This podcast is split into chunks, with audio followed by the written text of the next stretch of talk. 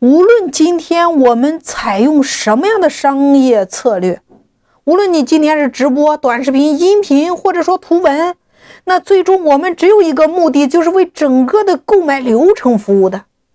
客户的购买流程就是让我们的产品走进客户的生活空间。我们要了解客户的整个购买行为，整个体验过程是如何发生的，这才是我们做营销的根本。比如，你看，我们吃火锅的时候要喝王老吉，送礼的时候你看了半天的礼品，最后你还是买了那个脑白金，因为商家把那个场景植入到消费者的认知当中了，产品已经植入到我们的生活空间里边了呀。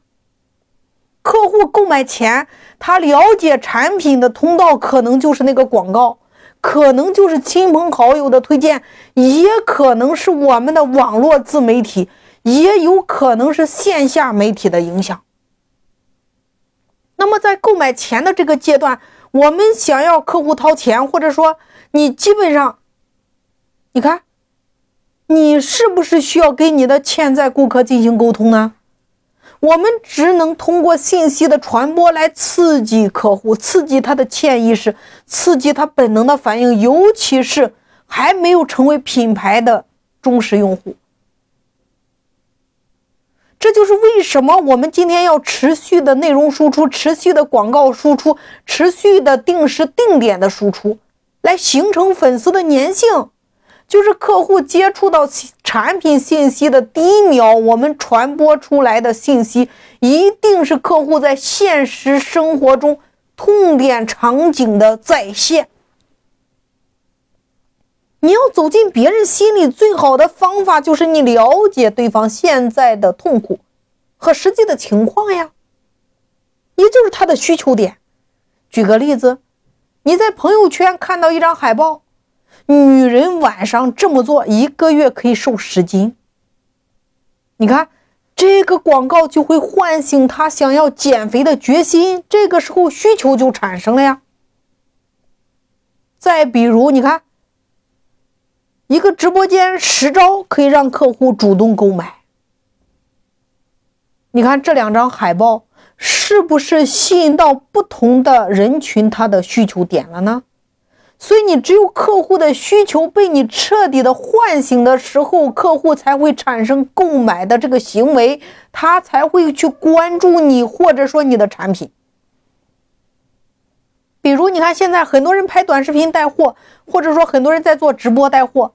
那么，我们拍短视频就有一个很核心的关键点，就是这个视频的信息能不能刺激到客户的需求，能不能刺激到客户的痛点。而不是今天简单的，你看别人直播，你也去做直播。所以客户购买前，你所做的这个传播，无论是音频还是视频，还是直播还是图文，都是在围绕唤醒他内在的需求为前提的，激发他内心的需求，他才会停下来，持续的被你吸引、关注、点赞或者说转发，因为他觉得对他有价值。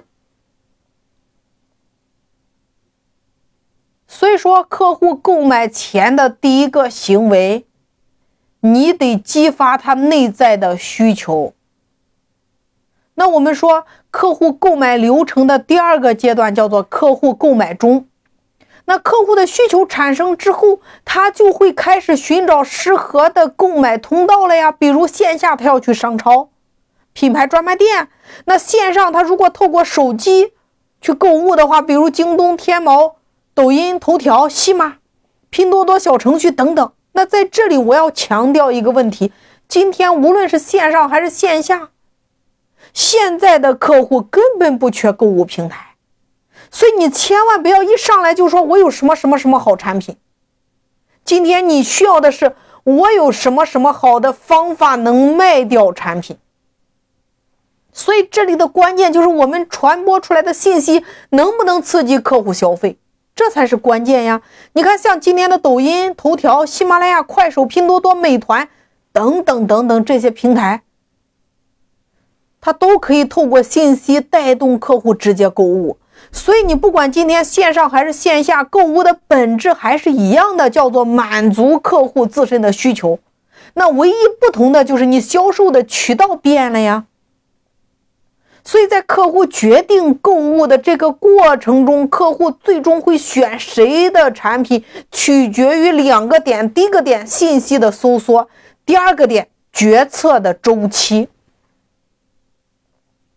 那什么是信息的搜索呢？你看，客户在百度上，客户在美团上，客户在淘宝上，客户在拼多多上，客户在喜马拉雅上，客户在头条上，客户在抖音上，客户在快手上，要看评论的数量，要看成交的数据，这叫信息的搜索。客户同样会问身边的亲朋好友，也叫信息的搜索。客户会去看直播，客户会去看短视频，客户会去听音频，这都叫信息的搜索呀。那客户的目的是什么呢？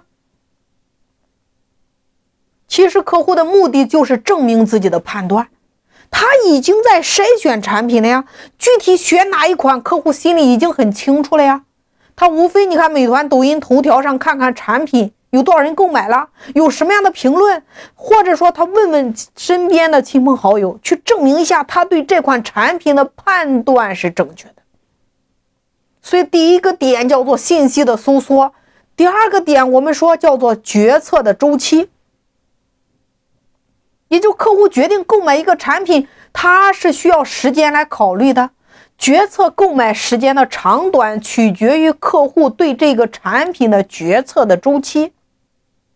我们说大件商品、价值高的产品，客户决策的周期相对较长。比如，你看他要购买房子、购买汽车，单价几千到上万的产品。你比如说装修。是不是这些单价比较高呀？那对于决策周期比较长的产品，我给大家的建议叫做提供客户的参考信息要越详细越好。如果你做的是广告投放，那么这类大件产品广告周期你要长；如果你用文案来销售的，一定用长文案，因为客户的决策周期比较长，你的信息要越详细越好。而且网络上最好有各种产品的评价和对比图。举个例子，小米手机、华为手机、苹果手机，各种跑分、各种测试，其实这些信息都在无形当中影响着客户的购买决策。那小米手机为什么每一次他会，他在发布会的时候，他永远会说？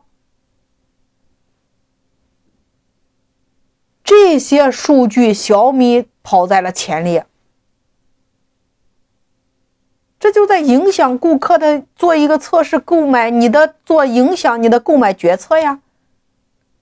那我们倒推一下，这些信息，我们企业是不是可以自己去设计呢？所以这里的关键点，无非就是我们要把客户的痛点、关心的问题做成软性的广告。